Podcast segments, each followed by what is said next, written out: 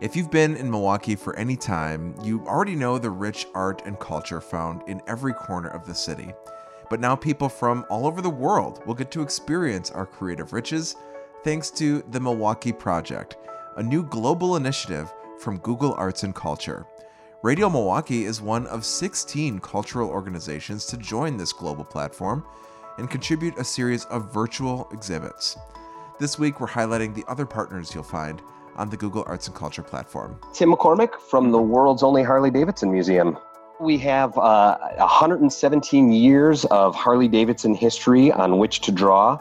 So, the museum is a celebration of those passionate riders, our awesome dealers, uh, and our colleagues, our, our employees that have made Harley Davidson a global icon over those 117 years.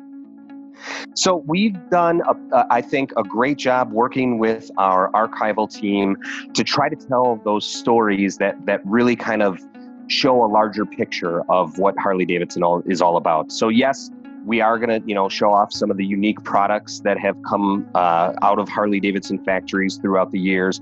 Um, things like we used to make boats back in the day, golf carts, that's golf cars, that sort of thing. Um, but also unique personalities uh, like Della Crewe, who took a 5,378 mile trip from Texas to New York City in the in the early part of the 20th century. Uh, she vowed to make sure that every mile was a Harley Davidson mile. So we, we really wanted to get a broad kind of cross section of, of folks that have shown that passion, have brought Harley Davidson throughout the country, throughout the world, um, to really tell the unique story. Yes, it is about the motorcycle, but it's also about the where the motorcycle can take you and, and where it has taken um, some of those passionate fans that we've had throughout the years.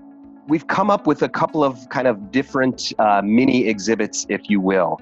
Um, so that it's not just one story that you'll see. Uh, just like throughout the museum, we we try to tell different stories from different eras.